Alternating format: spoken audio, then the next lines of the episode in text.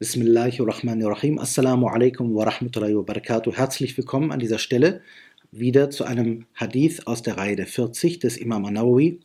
Heute geht es um einen Hadith, der eigentlich nur dann erklärlich ist, wenn man ihn mit einigen anderen in Verbindung setzt. Der Hadith, wie er uns entgegentritt, in ungefährer deutscher Übertragung heißt, verlasse das, was Zweifel in dir weckt, für das, was keine Zweifel in dir weckt, bei der Übersetzung muss man sagen, hier steht der Begriff Raib dahinter. Yuribuka heißt es im Original. Raib ist aber nicht einfach Zweifel. Um das ein bisschen deutlicher zu machen, es geht eigentlich um etwas, was weder ganz gut noch ganz schlecht ist. Oder es geht um etwas, was eine negative Qualität hat, eine schlechte Qualität hat, obwohl man etwas anderes erwartet. Von daher Zweifel. Ich sehe etwas, das sagt mir, ich bin gut aber ich zweifle daran. Und zwar in vielfacher Hinsicht. Beginnen wir langsam. In einem anderen Hadith, einem früheren Hadith in der Reihe der 40 war die Rede davon, dass man die Dinge, die halal sind und die Dinge, die haram sind, deutlich feststellen kann und es entsteht dann automatisch eine Gruppe dazwischen. Diese Gruppe nennt man die Mutashabihat-Gruppe, die Gruppe der Dinge, die grundsätzlich nicht eindeutig sind oder zweifelhaft sind. Hier ist die Idee, die Grenzen sind an sich klar für viele Dinge. Es gibt ein klares Plus und Minus. Und dann entstehen automatisch in der Erkenntnis des Menschen Dinge, wo er sagt, hier kann ich nicht genau sagen, ist es gut oder schlecht. Es sind Zweifelsfälle, die man oft nicht lösen kann. In einem weiteren Hadith geht es darum, dass man Dinge vermeiden sollte, die nicht unbedingt die, die Charaktereigenschaft des Guten haben, mit dem Hinweis, wenn du dich in diese Dinge verlierst, wird es zu vermehrter Fragestellung führen und zum gegenseitigen Zerstreiten. Du wirst dich mit deinen Brüdern, deinen Schwestern zerstreiten. Im ersten geht es also darum, die Grenze tritt nur langsam hervor, dann wird deutlich, es entsteht eine undefinierbare Gruppe, über die man nicht Bescheid weiß. Der zweite Hadith, der vor diesem hier genannt wurde, redet von den Folgen, die entstehen können, wenn man sich nicht genau auskennt. Hier dieser Hadith ist etwas ganz anderes. Im Gegensatz zur, zum ersten Hadith, wo uns der Zweifelsfall erst durch die Betrachtung des Eindeutigen klar wird, springt uns hier die Sache entgegen. Und das ist im Leben. Jemand bietet uns ein Geschäft an. Und wenn wir dieses Geschäft hören, hört es sich zuerst prima an. Und dann auf einmal sagen wir, aber irgendwas schmeckt mir an der Sache nicht. Das ist, was hier gemeint ist. Oder wir betrachten eine Frucht. Es scheint uns alles richtig zu sein. Und auf einmal sehen wir, dass sie doch nicht ganz so gut aussieht, wie sie zuerst erschien. Oder es geht um eine Heiratssache. Am Anfang sieht alles wunderbar aus. Aber dann erkennen wir, es gibt Probleme in der Familie, es gibt Probleme in den Auffassungen, es gibt Probleme, wie man die Lebensplanung voraussetzt. Und dann sagt man, vielleicht ist es doch nicht so gut, sich an diese Person und ihre Familie zu binden. Das alles nennt man im Arabischen Reibe. Reibe kommt auch im koranischen Text vor, zu Beginn der Surat al-Baqarah in einer sehr feinen Form. ذَلِكَ الْكِتَابُ لَا رَيْبَ فِيهِ heißt es da. Es ist derselbe Wortstamm. Und hier wird auch in den meisten Kommentaren sehr gut erwähnt, was Raib eigentlich ist, nämlich nicht Zweifel. Raib ist jede Art von Fehler, jede Art von Unklarheit, jede Art von Inkorrektheit. Wenn ich mich zum Beispiel sprachlich nicht gut ausdrücke, ist das im Arabischen Raib. Mache ich einen Fehler, ist es Reib. Ist es stilistisch schlecht, ist es Reib. Findet eine unlogische Folgerung statt, ist es Reib. Ist eine Sache nicht sauber ausformuliert, ist es Reib. Der Koran wendet all diese Dinge von sich ab und sagt, das wirst du alles bei mir nicht finden. Reib könnte also auch sein, etwas, was nicht eindeutig formuliert ist. Und so wird es nämlich auch verstanden, nicht nur Zweifel. Etwa, zwei Leute machen eine Einigung aus. Sie einigen sich über etwas. Allerdings gibt es bei der Sache selber einige Schwierigkeiten und die wird von ihnen nicht besprochen. Auch das ist Reib. Diese Unklarheit könnte später zu Zweifeln und dann auch zu Streit führen. Und hier merkt man diese Formulierung, lasse das, was Reib in dir weckt, gegenüber dem, was keinen Reib in dir weckt. Lasse dich nicht auf Sachen ein, die dich in Schwierigkeiten bringen oder auch andere in Schwierigkeiten bringen. Wir denken meistens nur an uns selbst, aber das ist mit dem Gefreib nicht unbedingt gemeint, auch im Koran nicht. Wenn es heißt, ذَلِكَ الْكِتَابُ لَا رَيْبَ فِي, dann müssten wir fragen, was würde denn sein, wenn der Koran in wesentlichen Dingen keine Aussage hätte? Was würde passieren, wenn man mit den meisten Worten des Korans alles Mögliche interpretieren könnte, wenn gar keine Klarheit da wäre? Was würde passieren, wenn eine Anordnung des Korans da wäre und kein Mensch wüsste, was das zu bedeuten hat? Oder sogar, wenn die Formulierung zwingenderweise in der Sprache des Arabischen sinnlos wäre. Das wäre eine Katastrophe. Denn das passt nicht zu einem allmächtigen Sprecher, das passt nicht zu einem weisen Sprecher, das passt nicht zu einer Willenskraft, die uns recht leiten will. Dann könnte der Koran keine Leitung und schon gar keine Rechtleitung sein. Eben darum wird das vom Koran abgewendet und wird von ihm kategorisch abgelehnt.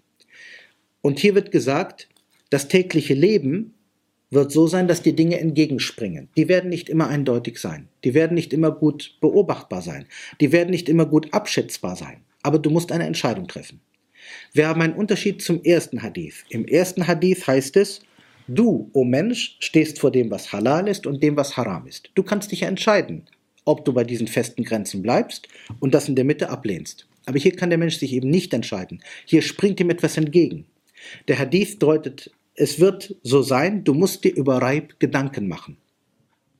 Ich kann das umgekehrt sagen. Manche Gelehrten sagten, wenn du dich nicht genau auskennst und nicht die Möglichkeit hast, durch Lernen und Begreifen sich der Sache anzunähern, dann lasse einfach die Mutashabihat-Sachen ganz beiseite und denke gar nicht mehr drüber nach. Das ist auch möglich. Das ist machbar. Aber hier in diesem Hadith wird eine Situation dargestellt, in der das nicht möglich ist. Etwas kommt auf uns zu und es ist Reib. Jetzt muss ich also eine Entscheidung treffen. Und hier sagt der Prophet deutlich, lass es. Einfach lass es. Dahinter steht eine weise Erkenntnis. Bei manchen Sachen, die Reib sind, kann ich es auseinanderpflücken und kann vielleicht noch etwas Sinnvolles draus machen. Bei anderen Dingen geht es nicht. Aber wenn ich mich in diesen Dingen nicht gut auskenne, werde ich höchstwahrscheinlich immer scheitern. Und deswegen ist das ein guter Ratschlag, eine Nasiha, auch etwas, was in einem Vorhadith schon erwähnt wurde. Was ist vom Charakter ein solcher Rat? Lass die Sache sein. Du wirst daran untergehen. Jetzt kann man sagen, der Hadith ist doppeldeutig. Denn was für den einfachen Menschen ein Reib ist, ist für den Gelehrten vielleicht kein Reib. Ich gebe ein Beispiel. Eine bestimmte Geschäftsart die für den Außenstehenden nicht einsichtig ist. Zum Beispiel, ob da eine Zinsart drin ist oder nicht. Wenn man sich nicht sicher ist und dieses Geschäft nicht zwingend machen muss, lässt man es sein. Wenn der Gelehrte aber sieht, das scheint Zins zu sein, ist es aber nicht, kann er es ja machen und hat keinen Zweifel. Das ist wichtig. Es entsteht kein Zweifel in seinem Herz, denn er weiß genau, was das ist. Praktisches Beispiel. Es gibt ein, äh, ein Verbot, was aus der Praxis von Medina, von dem Propheten her stammt. Es soll in einem Kaufvertrag oder überhaupt in einem Vertrag nicht zwei Preise für eine Ware oder zwei Preise für eine Leistung geben. Eben um diesen Zweifel aufzuheben. Jetzt gibt es manche Verträge, die enthalten ein sogenanntes Schufa, ein Vorverkaufsrecht.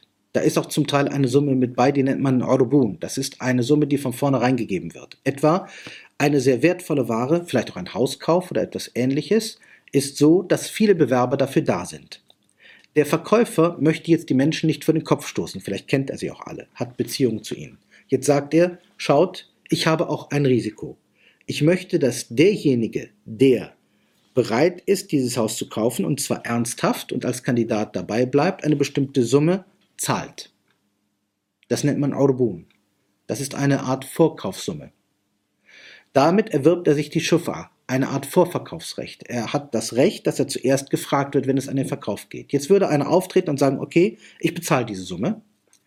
Und der potenzielle Verkäufer würde sagen, gut, damit hast du das Vorverkaufsrecht. Das heißt, ich werde dich zuerst fragen, wenn es an den konkreten Verkauf geht, bevor irgendein anderer es darf.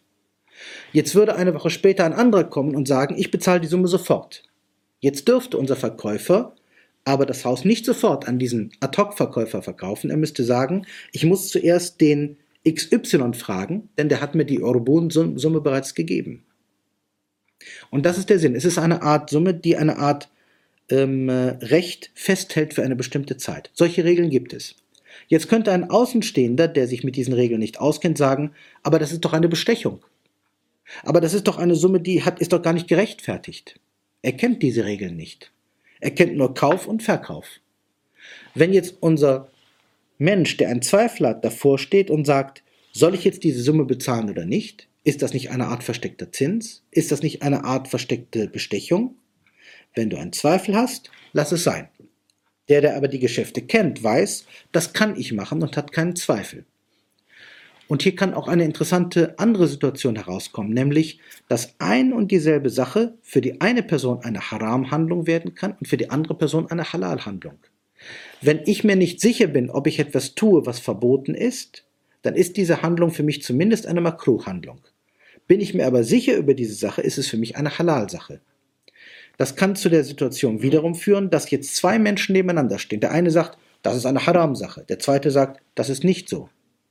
Jetzt könnte der erste sagen, erklär mir das. Aber das tut er meistens nicht. Sondern der erste wird sagen, ich glaube dir nicht. Oder ich bin mir immer noch nicht sicher. Und der zweite sagt, dann lass es eben.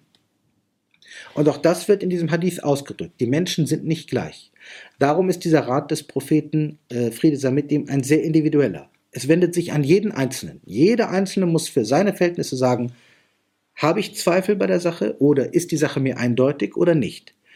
Kann ich sie für mich selber so aufklären, dass sie durchführbar ist, so dass ich damit zufrieden und mit meinem Gewissen in Frieden sein kann?